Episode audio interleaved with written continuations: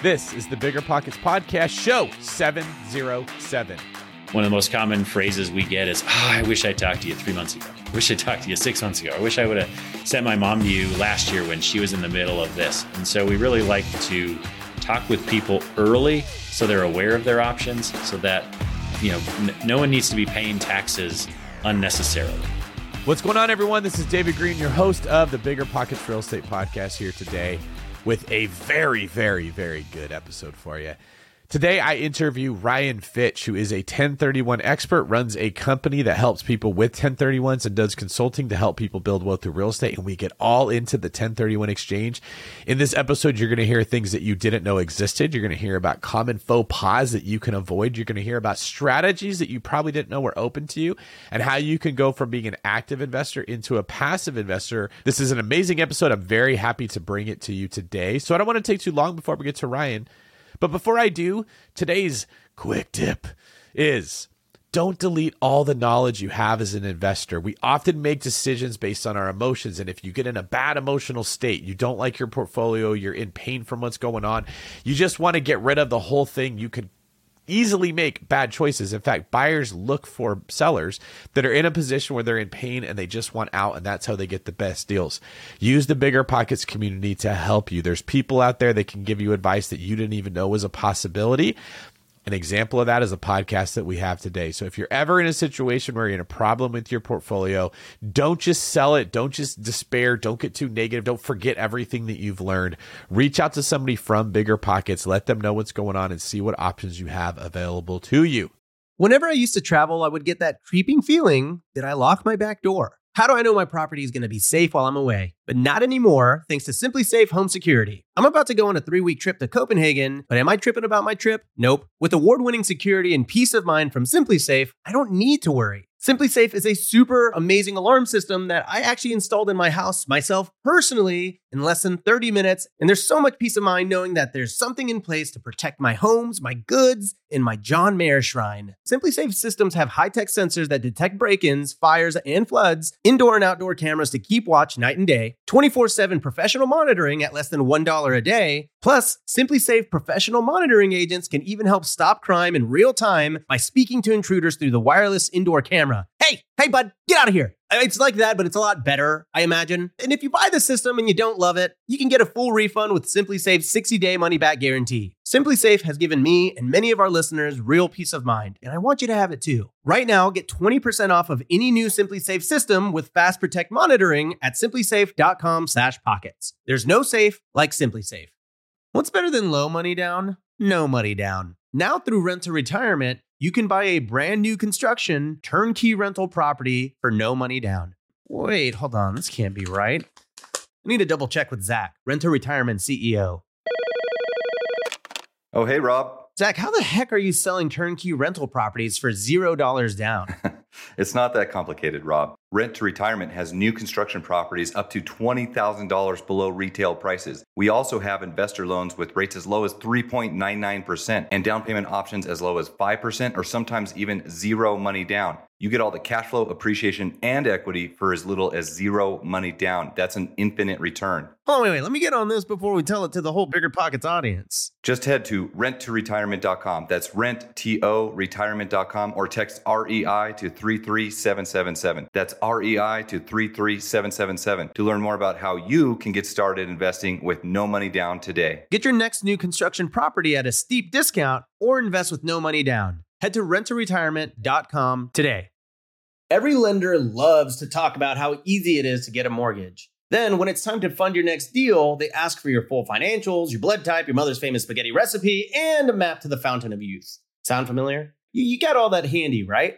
Why not switch to a lender who actually makes qualifying for a loan easy? A lender like Host Financial. Host Financial takes the tedious tax returns, endless W 2s, and time consuming financial requests out of the picture. Their light doc and common sense underwriting guidelines mean frictionless transactions every time. You'll even be able to use the actual or projected income of the short term or long term rental you're looking to purchase or pull equity out of. That's what lending built for investors looks like. So take the next step and grow your portfolio faster. Visit hostfinancial.com to request a quote in as fast as 60 seconds, which is faster than this ad. If not, it's pretty close. That's host, H O S T, financial.com. Again, that's host, H O S T, financial.com.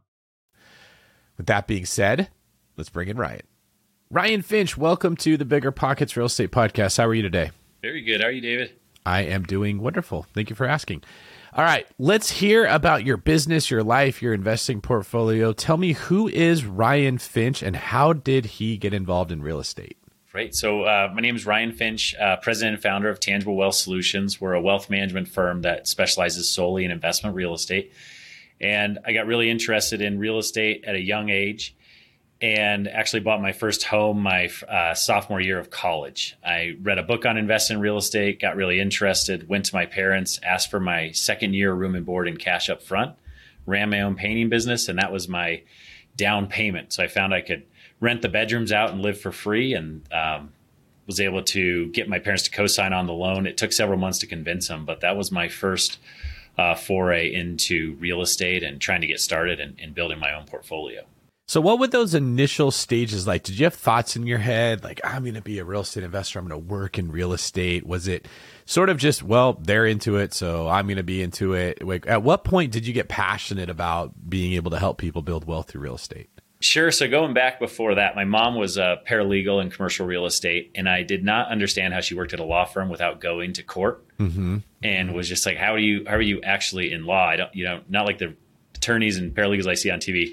So she brought home the plans for uh, what at the time was Elitch Gardens, was a large amusement park that was in Northwest Denver, and it was m- being moved down to these railroad tracks just outside of downtown Denver. So it was a massive uh, redevelopment and she brought home the plans and said, "Well, I, you know, work on this, and these this developer is going to build this."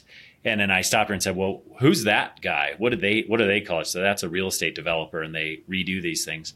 And so show me that another big project in downtown Denver, and I just was like, "That is what I want to do. I want to look at land, property." And I want to change it to something better. And it was just as downtown Denver, the urban core was starting to change. They were starting to bring, you know, fun stuff to do downtown because up till that point, everyone just after they got off work left downtown Denver. So I got to see that right at the very beginning, and then to see Elitch's get built and know, like, I remember that was just a piece of paper. So that was the initial spark uh, that really got me going down the the fascination with real estate. You know, I'm glad to hear you say that. I just realized as we were talking.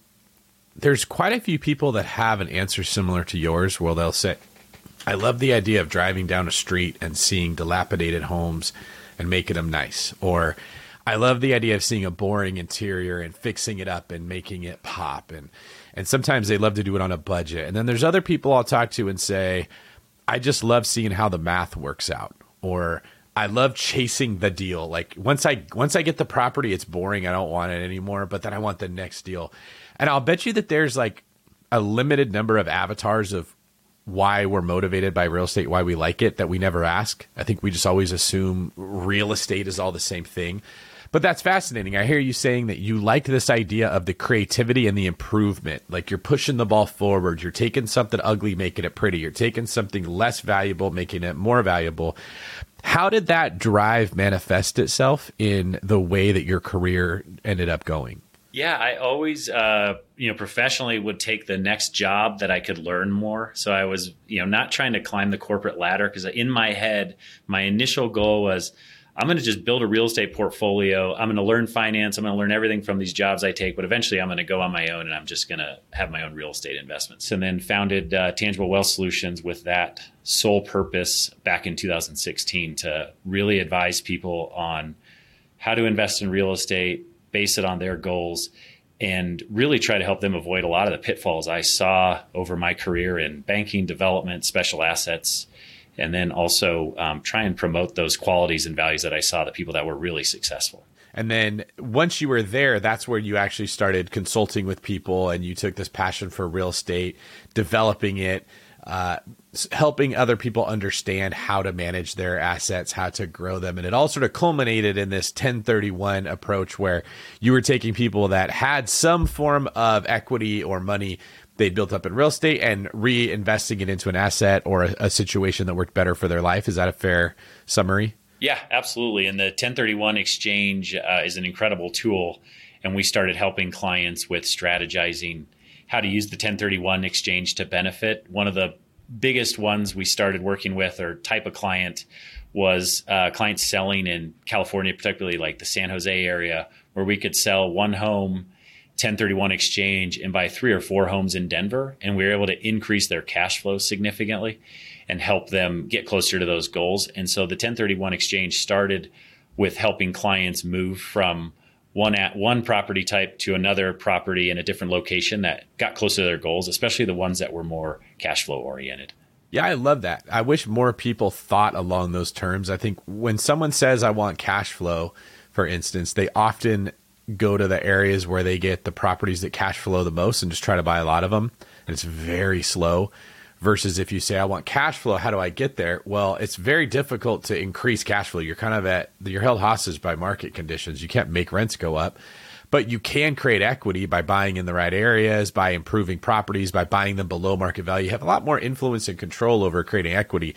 And then once you have it, vehicles like this let you take this massive amount of equity, like somebody in the South Bay can build, and move it into a cash flow market. And they get there in like 10% of the time as it would be if someone was repeatedly buying in Denver. Are these the type of solutions that you're often offering to your clients? Yeah, absolutely. It's doing that upfront analysis to see if selling the property, one, understanding the performance of your property. One of the biggest um, mistakes or, or, parts that we pe- information we see people missing is they look at their total amount of cash, like, oh, I love this property. It pays me X amount a month. And then we run the math and do, a, you know, divide it by the equity and show their return on equity. And be like, well, relative to the large amount of equity in your property, that's actually a really low cash flow. And so when we start talking about percentages, it's much more adaptable to look at other markets than using whole dollar amounts. And I think people get stuck on that whole dollar amount and they don't realize like sometimes well you could be getting this same cash flow in a cd or you know now that interest rates have gone up you could get this in a high interest savings account and a lot of people aren't doing the math to look at the percentage and they just look at that whole dollar amount not realizing they're in a market that you know properties have taken off in value and that's actually a low cash flow relative to your equity. Yeah, so in my world, we often refer to this as return on equity. And investors, like you said, they notice, well, when I bought it, it was cash flowing a thousand a month, and now it's cash flowing eighteen hundred. So I'm doing good. Like I'm up 80% from where I was. But if you look at the actual equity in the portfolio, they're often getting a 1% return, 2%. It's very, very common for me to see in the last eight years that we've had just prices going up, sub 3% return on equity, which no one would go buy a property at a 3% return on their money. They're always going to want more, but they'll look at the stuff that they already have and they'll never think twice about it. They'll just accept it. And um, it's one of the first things that when someone comes to me for consultation, they say, David, can you look at my portfolio? I want you to tell me what to do. You, you pull that open and you're like, it's staring you in the face. Like they're vastly underperforming. Your money is so lazy. You would never let an employee that comes in and you get paid for eight hours, but you work for 30 minutes, but that's what your properties are doing. Is that similar to what you see in your space? Yeah, yeah, it's dead on. That's exactly what we're seeing when we're running the math and trying to understand. Um, also, you know, comp, you know, add that with someone wanting to pay down debt early, and you know, there's the thought of you know getting a property free and clear, but not having that leverage work to you, especially if you're in growth mode and you're trying to really build wealth. Uh, we see that often as the case too, where they're there's the stigma with debt or they you know they've got their own beliefs in against debt. But when you do the math and you see the power of debt when you use it as a tool uh, a lot of that time that you know return on equity with the power of debt is is really a, in my opinion a math solution you know and it's a math problem that you, you've got to figure out now, I understand that you have a funny motto that your company operates by when it comes to helping your clients find their next deal. Can you share what that is? Sure. So we uh, we look at DSTs for clients, other 1031 properties, direct real estate, other real estate syndications, and when we're looking at these different deals, we like to say we kiss a lot of frogs. So we kiss a lot of frogs trying to find what makes sense for clients. And then sometimes we have to remind them when we're making recommendations of, you know, we're highlighting these three or four to them it can look easy like oh here's three or four good strong options it's like well we probably kissed 20 frogs to find those three or four uh, deals that do make sense. And some people, because they don't see the legwork going into it, they sometimes get a biased uh, opinion of oh it must be easy to find you know four good deals it's like man you got to really sort through to find those I can so relate to that. We'll have buyers come to work with the David Greene team. And, you know, when I was an agent or my agents now, I'll pour through every house on the MLS and there's, you know, 300 of them and I'll narrow it down to the four that are the absolute best opportunities.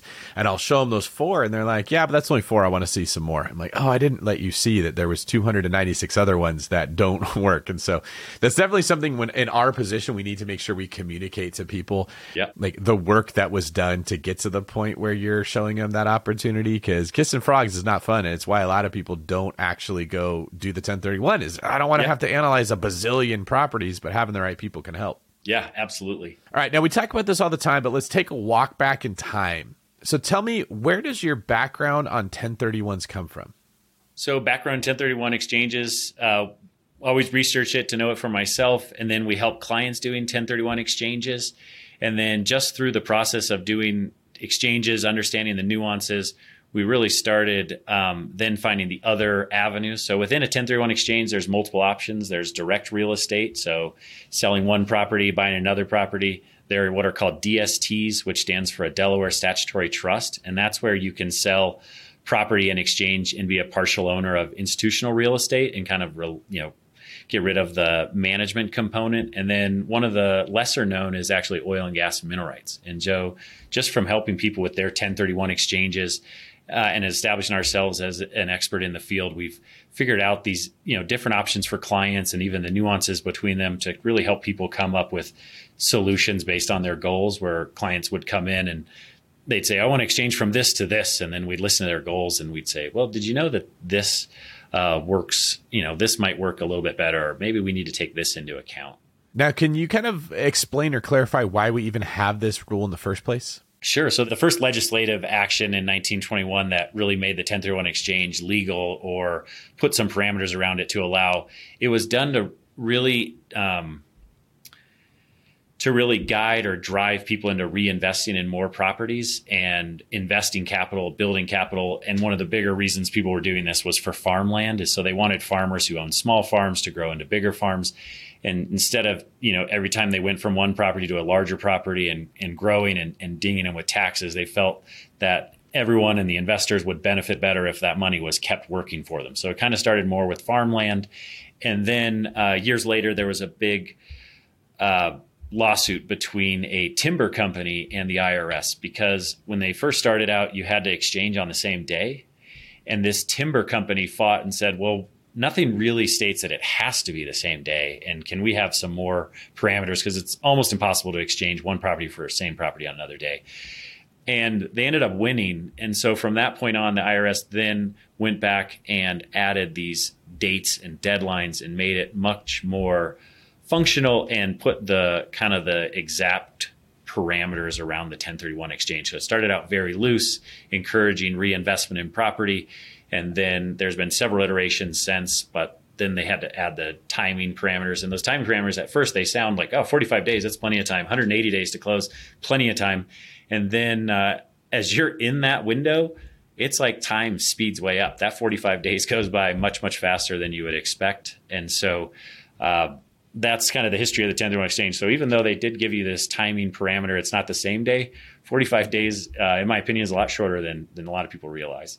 Oh, 100%. And then there's also rules about what has to happen in the 45 days that I ran into that were not something that was explained to me. And I ended up with less than 24 hours. And so it's, and I know a lot of people that have these issues that come up with 1031s. There's a lot of nuance that goes into, into doing them. So the, from the government standpoint, um, from the government standpoint, the best reasons to have the 1031 exchange, and you know, the 1031 exchange has come up several times in the last several years about changing it.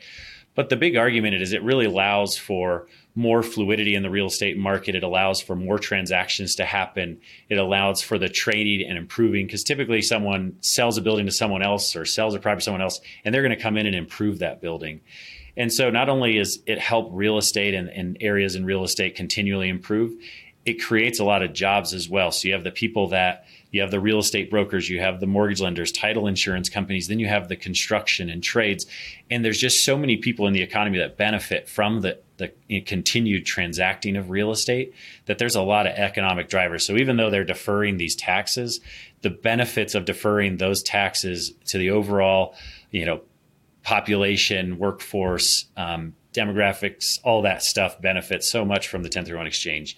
I'm also, you know, very biased because I work in the 1031 exchange, but I do see all these moving parts and people who are involved and professional partners that are, you know, everyone's earning a living doing this, that it's really a big benefit. And then when you look at it from the investor standpoint, you know, one of the Warren Buffett's quotes is, is, you know, the, one of the most important powerful things in the world is compound interest, right? And if I can do a 1031 exchange and I can go from one property and then I think this other one's better I can keep all of my equity working for me. So say an easy, you know, 10%. Okay, well I have 100 grand, I go from one property to the other. Well, now I'm going to have my 100 grand still working for me in the other property. But if I had to pay 15, 20% capital gains, now I have 80% or 85% working for me. I got to get a much bigger return just to get back to 100. And investing in real estate allows me to continue to invest, but keep all of my equity growing at that higher rate. And so the fact that when you trade from one asset, one property to the other property that you're able to keep all of that invested for you, take that over a 20, 30 year career. And that, that difference than if you did a different type of trading in another type of asset that got dinged with taxes every trade. Yeah, it's a, it's a massive gap. Yeah. It's the velocity of money, right? It increases how, and that's just something I'll take a brief break to explain to everyone how powerful real estate is with wealth building, not just for the people that own it, for everyone involved. I loved you pointed out how many people are involved in the transaction. Every time a property changes hands, there's money that is exchanged, which means someone actually created wealth for themselves, and the government got a piece of it through all the different taxes. Um, like it's hard, it's hard to get into now, but just when money changes hands frequently, the wealth of a nation increases rapidly, right? And then and not just the wealth of the people of the nation, but the government itself is also creating more. So if a dollar goes from me to you to seven other people, everybody made a dollar, everyone spent a dollar, everyone got the good that they that they exchanged for the dollar. When we all just hoard our money and no one spends it, everyone gets more poor.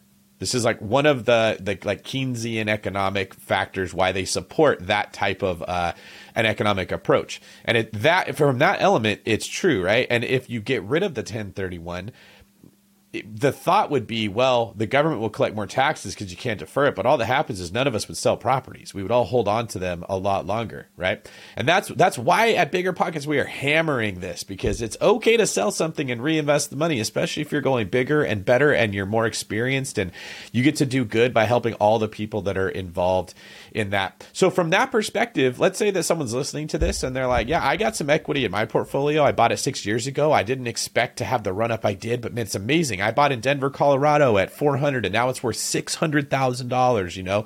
That's life changing money for a lot of people, especially because it hasn't been taxed yet. You have an opportunity to avoid the taxes what are some things that they should be asking themselves? What kind of goals would you be digging into to figure out that they have? What some what are some options that they have? Tell me if like they were coming to you to say, "What do I do with this property?" How you would handle that consultation?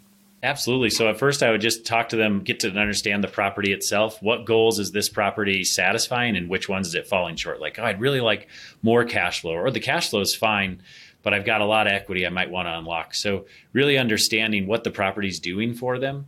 And then just, you know, if, if I, an ideal world, what would you rather this money doing? What, what could it be doing? Oh, I'd rather it growing at a more rate. I don't need as much cash flow. I'd rather in a, you know, maybe in a, an urban core that's really changing, or I really want to try and hit some home runs. Yeah. But really identifying what they'd rather the money do and then pick the strategy or the property type or, or the that's going to work best for them and then decide, okay, I really believe that what you need exists and we could get there. We have a high confidence level.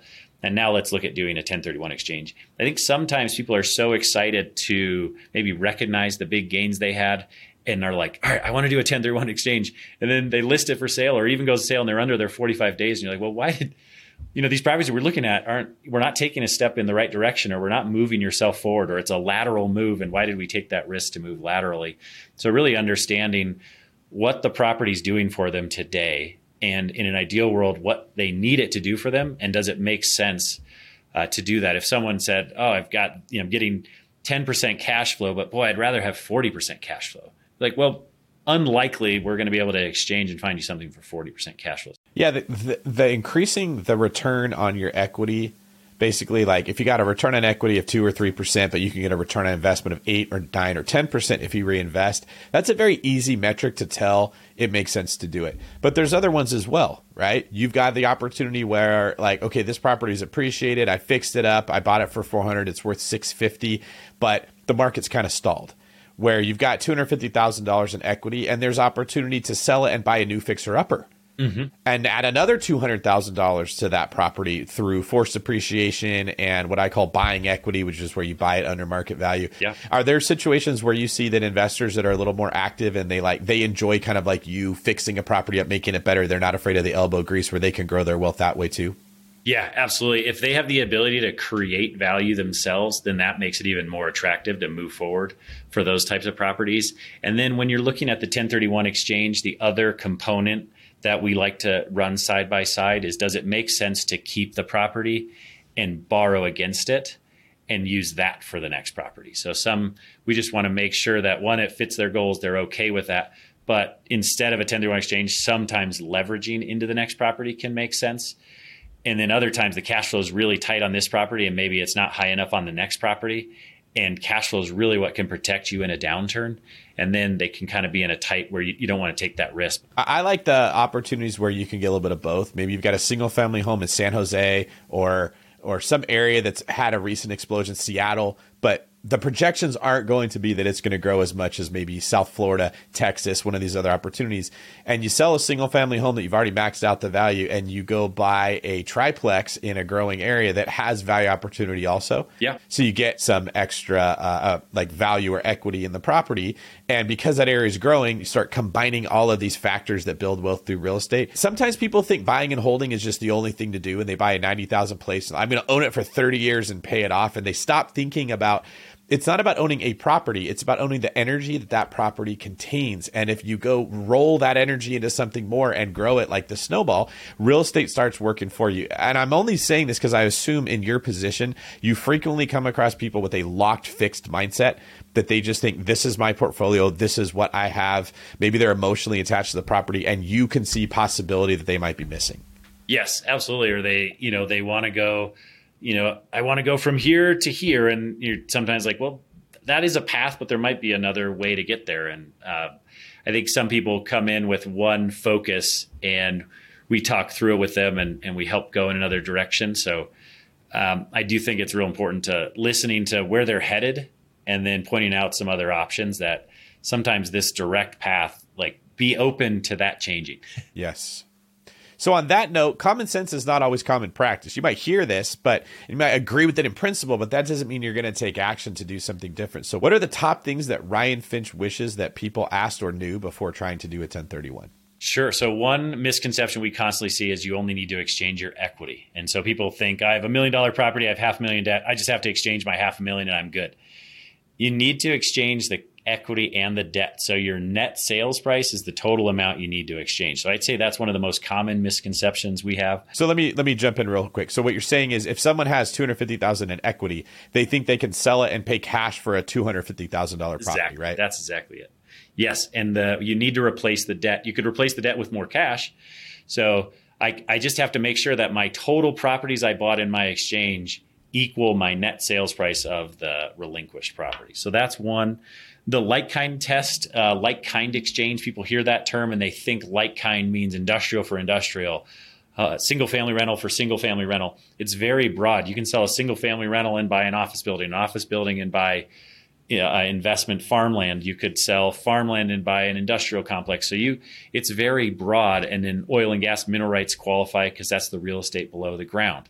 So there are 1031 misconceptions of they have in their head, oh, I'm going to sell this condo and I got to buy a condo. And so that the like kind is very broad. Yeah, can you can I dive into that a little bit? Like like kind does sound like if I sell a duplex I have to buy a duplex, right? Yeah. How does the government define what life like kind means? Great. So it is a real estate property held for investment purposes. So when you paint, paint that brush or use that umbrella over the top of everything, that's what it really needs to be. So just helped a client um, currently that was wanting to help with it, wanting me to help uh, her with a 1031 exchange. She bought a property 10 years ago. It's appreciated significantly, put her parents in the home 10 years ago, but she's never filed that in her tax return as a rental property. And so the advice from the CPAs and everyone we talked to was it's really never been held as a true investment property. And so it's really going to be shown as a, a, single family home. I'm sorry, a second home. So you can't 1031 exchange that. So in that case, that like kind of exchange is what we were trying to help them with, but weren't able to because it's not an property held for investment purposes. Right, right. We were trying to show like, well, kind of it was investment purposes, but because it was never on the tax return as that, or we didn't deduct, there's no um, there's no way or story to back that up. But really, any property held for investment purposes falls under a like kind exchange. Now, can I sell a property and buy Bitcoin? Not without paying taxes. Okay, right. That doesn't eligible for a 1031. I can't go buy a piece of art. I can't go buy a baseball card or or. Uh, some form of NFT, it has to be real estate, right? Correct. That's so good to know because there's so many misconceptions in our space. Like you'd be amazed, or maybe you wouldn't be amazed, maybe you know, but I was amazed how many human beings still think you have to put 20% down to buy a house. Yes. right. Like it, it's amazing in the era of social media where I just, I forget that there's people that still think that. And I'll say it and you'll get this like record scratch. Like, what? Yeah like so there's so many things like this where listening to these podcasts or talking to somebody at your firm about what options you have explode with possibilities. I can't tell you how many times people book a time to speak with me and then when I say you could do this, you hear this like, you mean this entire time I could have done that and I'm like it it popped out to me in 1.2 seconds. Like that's an obvious answer and they had no idea. Yeah, the the one I'd point out is the 3 property rule for a 1031 exchange there, there's actually three different rules that you can choose which one you want to use for naming replacement properties. So the most commonly known one is three replacement properties, any value. You got to name them during that 45 day window. The nice thing is you don't have to commit to the rule until the day you name. So I may be having a strategy based on the three property rule, but on my 44th day, it makes more sense to switch to one of the other two rules. I could do it on that day. So I'm not locked in at the beginning of my 45 day to using one. What are the other two rules? Yeah, the second rule is the 200% rule. So I can name as many properties as I want as long as when I add them up, they're not more than 200% of the net sales price of what I sold. And so a lot of times when we're breaking people into smaller ones, the 200% rule is the one we tend to use. That was not explained to me when I did mine. And yep. I had it was mostly most of my portfolio was paid off. So I sold about four million dollars worth of real estate, and I only had a note of five hundred thousand. Long story short, there was actually another note of five hundred thousand that escrow missed that I now have to just pay cash for because I bought more real. Like that was a little frustrating, but. Uh, for the purposes of this, I had to reinvest right around three and a half million out of the four million I sold for, and they did not explain to me the two hundred percent. That never came up. So what ended up happening is I submitted a list of a lot of real estate that I was during my 45 day period that I was then going to go pursue over 180 days. They said, "Oh no, you can only pick, you know, like eight million dollars worth of it." I'm like, I have to invest three and a half million. How could I only identify eight million of real estate? And I had about 24 hours to do it. So had I listened to a podcast like this ahead of time or known about these three rules, that would have helped me a ton. Even with someone who's been investing as long as me and who teaches this stuff, it just never came up, and no one explained to me that there was a limit on how much you can identify. Exactly, and the two uh, those are the two most common rules. The third rule, which I'd say is the least common, the least used, and um, not a lot of reasons or situations I would see it being used, but it's called the 95% rule. And that's where now I can name as many properties as I want for as much as I want, but now I have to buy 95% of what I named. Yes. And so that is, uh, in my opinion, a pretty scary spot to put yourself in, especially with real estate is you lose a little bit of that ability or that the hammer to, to hit you if you walk away from that deal gets much bigger. And so I feel like that 95% rule is one where and I have to have a really good reason for using it. But the three property rule and the 200% rule are the two most common rules. But I'd say a lot of people that come to see us the first meeting have in their head the three property rule only and not realizing that we can do this uh, 200% rule. Well, and, and sum up for me what the three property rule is.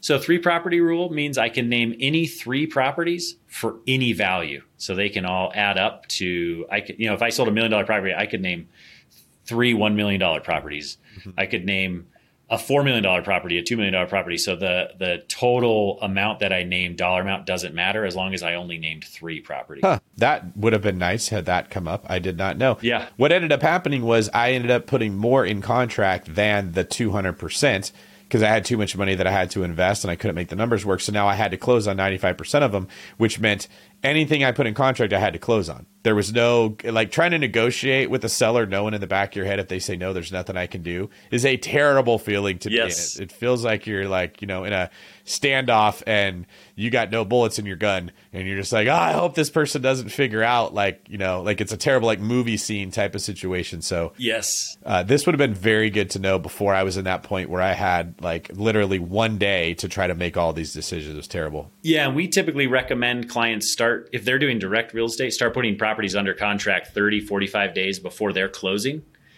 And you know the real estate market we had six months ago that that was very tough to do. People would you know you're getting outbid and someone's like i gotta wait. Your property hasn't closed yet. In this market now it's easier to do. It's a little more acceptable. But if you could tie a property up before your 45 day what you're doing is basically just stretching that 45 day window giving yourself more time all right, now what about some of the tax benefits that you get when you invest in real estate and then you go do a 1031 exchange? So you you gain from depreciation on a property mm-hmm. and now you sell it. Do you get to start over a whole new clock and get new depreciation again? You your depreciation, your basis will be the the new basis that it's been depreciated down to, and then you'll get to continue to depreciate that basis down. You don't get any additional basis to depreciate. Right, which is good to know because people may be expecting, oh, I'm going to start all over again with a new $5 million property. That's not the case. Yes. One caveat to that is you could 1031 into a property. And if you do what's called cost segregation analysis, which for a higher price property or for a multifamily property, what you can do with that is they can go in and look at the furnace, the cabinets, all the stuff that could be depreciated on a much shorter window yeah. and then depreciate that. So in a way, you could grab that all that depreciation that was going to be depreciated over 29 and a half years, and some of that could be done in the first several years. So you could increase or move up your tax benefit. And then as long as you 1031 exchange, that depreciation doesn't get recaptured, it continues to get deferred. The other uh, mis um, misconception that people have is, oh well, my depreciation recapture comes out. That's fine because I'm in a low tax bracket depreciation recaptures at 25% regardless of your income tax bracket. And that is oftentimes when we're calculating what someone's taxes are going to be or helping them with their CPA, that's a part that's they're like, oh, I'm in the 10%, 12%, 15. It's like, no, it's 25 regardless of your income. And that can really make a big difference in someone saying, yeah, it makes sense to, to continue to 1031 because my, my tax, my tax, the pain from taxes is just way too high. Absolutely. Now, what about if you buy a property through a 1031, you exchange one for another? You know that you have to reinvest all the equity, but what happens if you do a cash out refinance after the sale? Sure. So after the sale would be okay. Doing a cash out refi before your sale can get some scrutiny, but there is once you've completed that 1031 exchange, pulling cash out uh, will not affect your exchange. Yeah, and a lot of people don't realize that either. That like you can get equity out of the property, but it's not through the sale. It has to be through the refinance. Like a lot of people's minds are are blown. So what I ended up doing with mine, because I ended up in this terrible situation, mm-hmm. is I bought some properties just pure cash, and then after it was done, I refinanced those properties, and now that cash that I could pull out was not taxed. I didn't have to worry about waiting for the cash flow to build it up. Uh, because I was, you know, investing, I think it was around $4 million. A lot of them I bought with 80% down, or sorry, 20% down, 80% loan. And then three, four, five of them I just paid cash for. And then it was done. I refinanced, and now I have that capital restocked back in my account where I have reserves. I have money I can put into the properties to fix them up.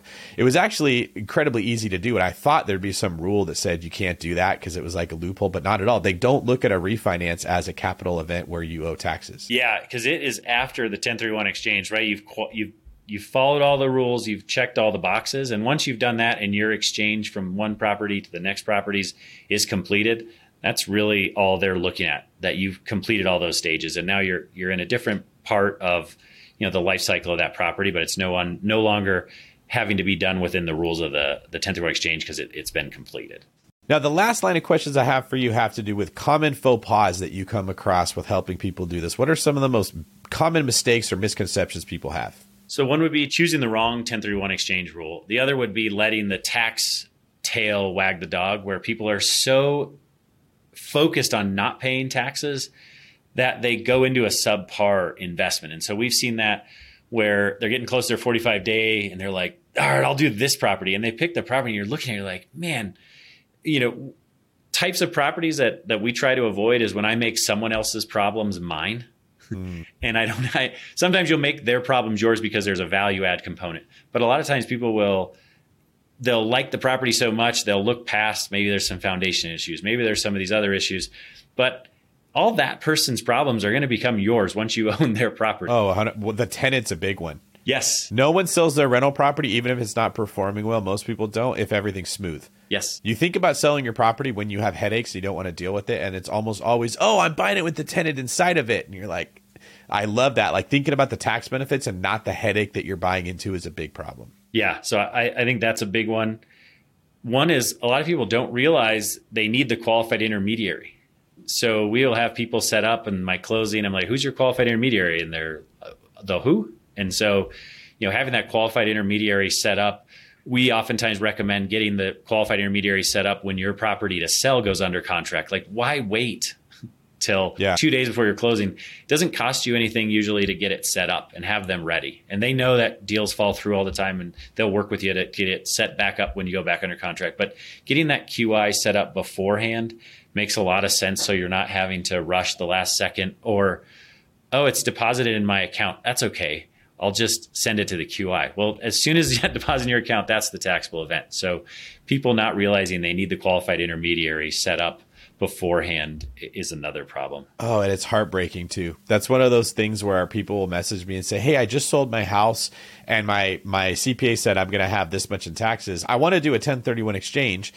I, you know, I sold it five days ago, so I saw 40 days. What should I do? And I'm like, oh, if you have that money, you can't. You have constructive receipt. It needed to go to an escrow, a qualified intermediary. That's that's exactly it. We see that with people. The, the other part is with the naming. Um, I've had someone say, I named mineral rights, and so now you can help me. And I'm like, wait, what did you? Or I named DST, and they literally put DST on the 45 day naming, and it, it has to be the the actual mineral rights the exhibit with all the wells, the legal yeah. description. So that that that actually another point. You can submit your 45 day naming deadline paperwork in on day 35 and have it as your placeholder. And then something changes six days later and you've got a better property, you want to replace one, do your paper naming paper again, say this is the updated one, most current, dated. But it's not a once you've named it, you can't change it until the 45 day. Whenever I used to travel, I would get that creeping feeling that I locked my back door. How do I know my property is going to be safe while I'm away? But not anymore, thanks to SimpliSafe Home Security. I'm about to go on a three week trip to Copenhagen, but am I tripping about my trip? Nope. With award winning security and peace of mind from SimpliSafe, I don't need to worry. SimpliSafe is a super amazing alarm system that I actually installed in my house myself personally in less than 30 minutes. And there's so much peace of mind knowing that there's something in place to protect my homes, my goods, and my John Mayer shrine. SimpliSafe systems have high tech sensors that detect break ins, fires, and floods, indoor and outdoor cameras to keep watch night and day, 24 7 professional monitoring at less than $1 a day. Plus, SimpliSafe professional monitoring agents can even help stop crime in real time by speaking to intruders through the wireless indoor camera. Hey, hey, bud, get out of here. It's like that, but it's a lot better, I imagine. And if you buy the system and you don't love it, you can get a full refund with SimpliSafe's 60 day money back guarantee. SimpliSafe has given me and many of our listeners real peace of mind, and I want you to have it too. Right now, get 20% off of any new SimpliSafe system with Fast Protect monitoring at simplisafe.com/pockets. There's no safe like SimpliSafe. We're always looking for ways to improve, searching for better. But when it comes to hiring, the best way to search for better is by matching with quality candidates. If you need to hire, you need Indeed. Indeed is your matching and hiring platform with over 350 million global monthly visitors, according to Indeed data, and a matching engine that helps you find quality candidates fast. Ditch the busy work. Use Indeed for scheduling, screening, and messaging so you can connect with candidates faster. And Indeed doesn't just help you hire faster. 93% of employers agree Indeed delivers the highest quality matches compared to other job sites, according to a recent Indeed survey. Leveraging over 140 million qualifications and preferences every day, Indeed's matching engine is constantly learning from your preferences, so the more you use Indeed, the better it gets. Join more than 3.5 million businesses worldwide that use Indeed to hire great talent fast. And listeners of the show will get a $75 sponsored job credit to get your jobs more visibility at Indeed.com slash BiggerPockets. Just go to Indeed.com slash BiggerPockets right now and support our show by saying you heard about Indeed on this podcast. Terms and conditions apply. Indeed.com slash BiggerPockets. Need to hire? You need Indeed. Remember when you had to pay to get a lead's phone number? It was like the dark ages until Deal Machine made skip tracing a thing of the past. Now, with your Deal Machine plan, you'll get unlimited access to phone numbers and contact information for no extra cost. That's right, get high quality, reliable information trusted by leading financial institutions, all fully compliant with the federal Do Not Call list. Explore over 150 data points, including age, gender, marital status, occupation, and a ton more. Trust me, this is the data you need for off market deals. With new filters, people flags, and color coded phone numbers, lead management just got a ton easier. Ready to step up your investing game? Sign up for a Deal Machine plan today and gain immediate access to this unlimited treasure trove of contact information and phone numbers. Just head to dealmachine.com/bp. Transform your lead generation and deal making strategies with Deal Machine. Sign up today and start exploring the unlimited possibilities at dealmachine.com/bp. So coming back to long-term goals, what's another step to think about as an end component to this whole process? So when you're thinking of your 1031 exchanges and you're thinking of buying real estate, building a real estate portfolio, one part one component of that is the mental side of why. What do I want this money to do? And so sometimes we see people get so focused in a big balance sheet and then, well, how do you want that balance sheet to help you in your life? So that's where our planning comes in, where it's not just about building the the wealth, but how are we going to use this wealth? How is this going to benefit you, benefit the people around you? And then think about what type of real estate and at what stage of your life do you want to own that real estate. And so a lot of our clients who've put in the work, they bought a rental, bought another rental, bought an apartment building, and have built significant real estate portfolios, they're still very active in managing or managing the property manager. And so there's a certain time where they may want to take their foot off the gas on the growth and just start getting cash flow and not be so involved. And a lot of times that will be where we see the DSTs, the Delaware Statutory Trusts, and the oil and gas mineral rights as a great 1031 component because it can allow them to be a more passive investor.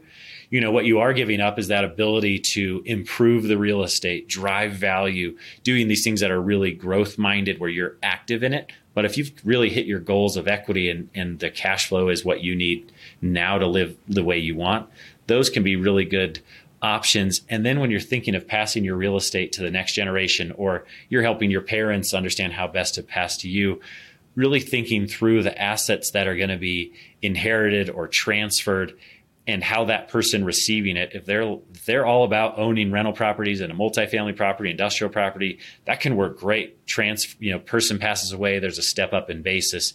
You inherit it you can go and grow those assets. And then these more passive tools uh, can be great for someone who their heirs are all over the country. And maybe the one brother wants to keep it and the other brother wants to sell it but the brother that wants to keep it can't afford to buy the other one out. And so inheriting real estate can be really can be really challenging.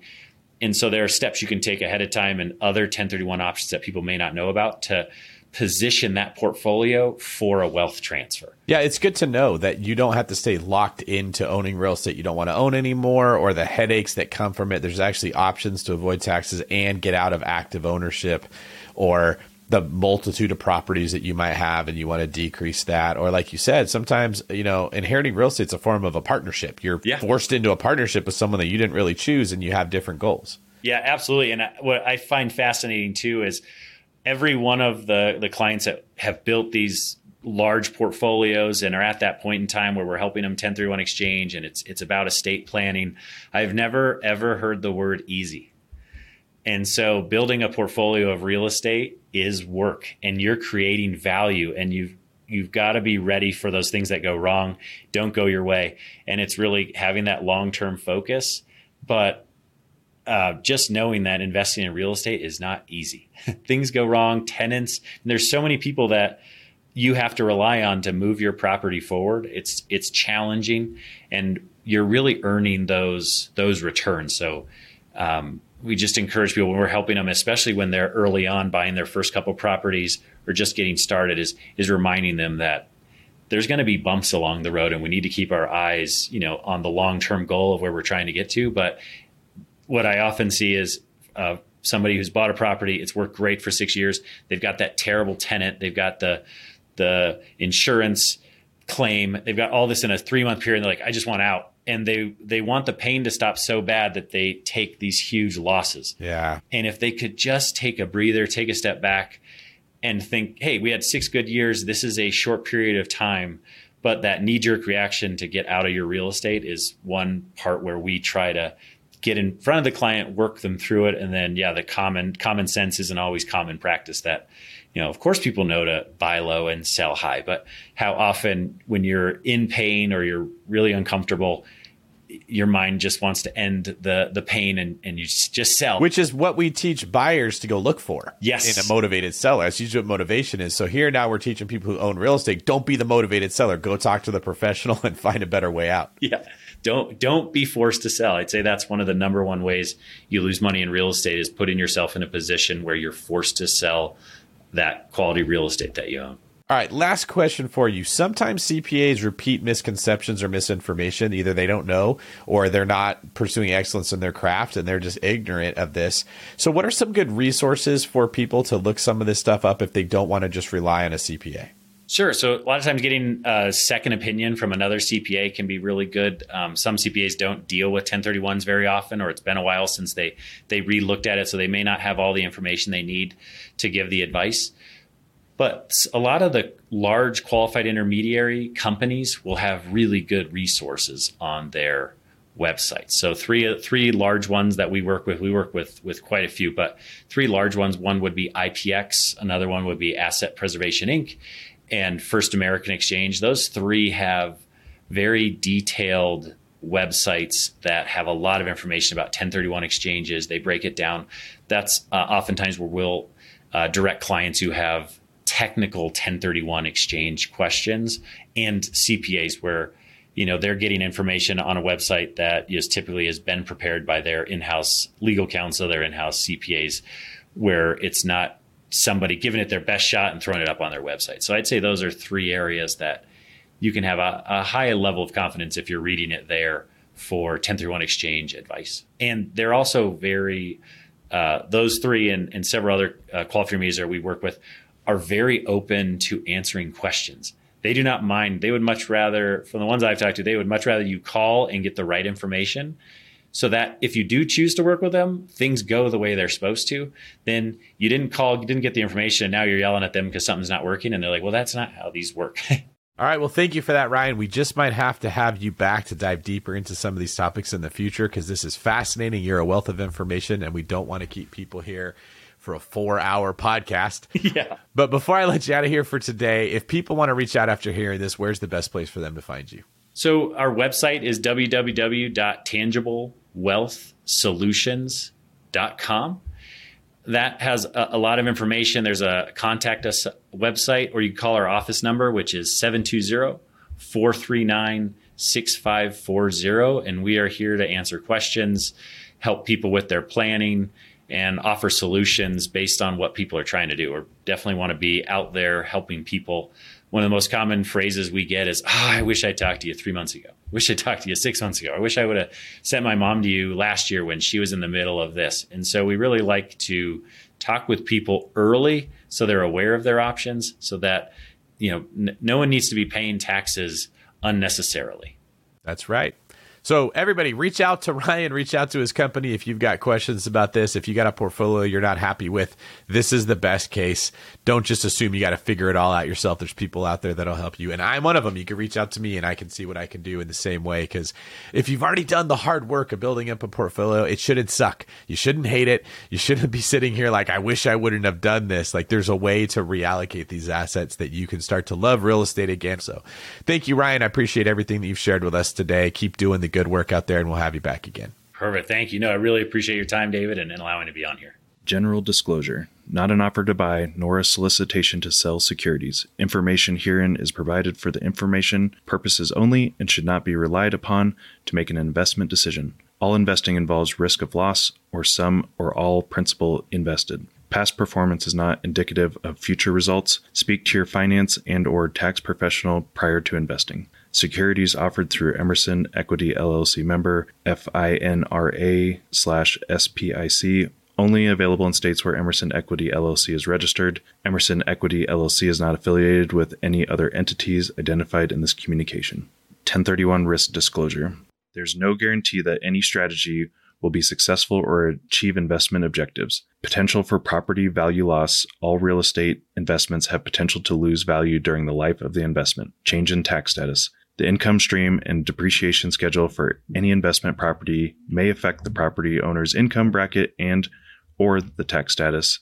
An unfavorable tax ruling may cancel deferral of capital gains and result in immediate tax liabilities. Potential for foreclosures. All finance real estate investments have potential for foreclosure. Illiquidity. Because 1031 exchanges are commonly offered through private placement offerings and are illiquid securities, there is no secondary market for these investments reduction or elimination of monthly cash flow distributions. Like any investment in real estate, if a property unexpectedly loses tenants or sustains substantial damage, there is potential for suspension of cash flow distributions. Impact of fees and expenses. Costs associated with this transaction may impact investors' returns and may outweigh tax benefits.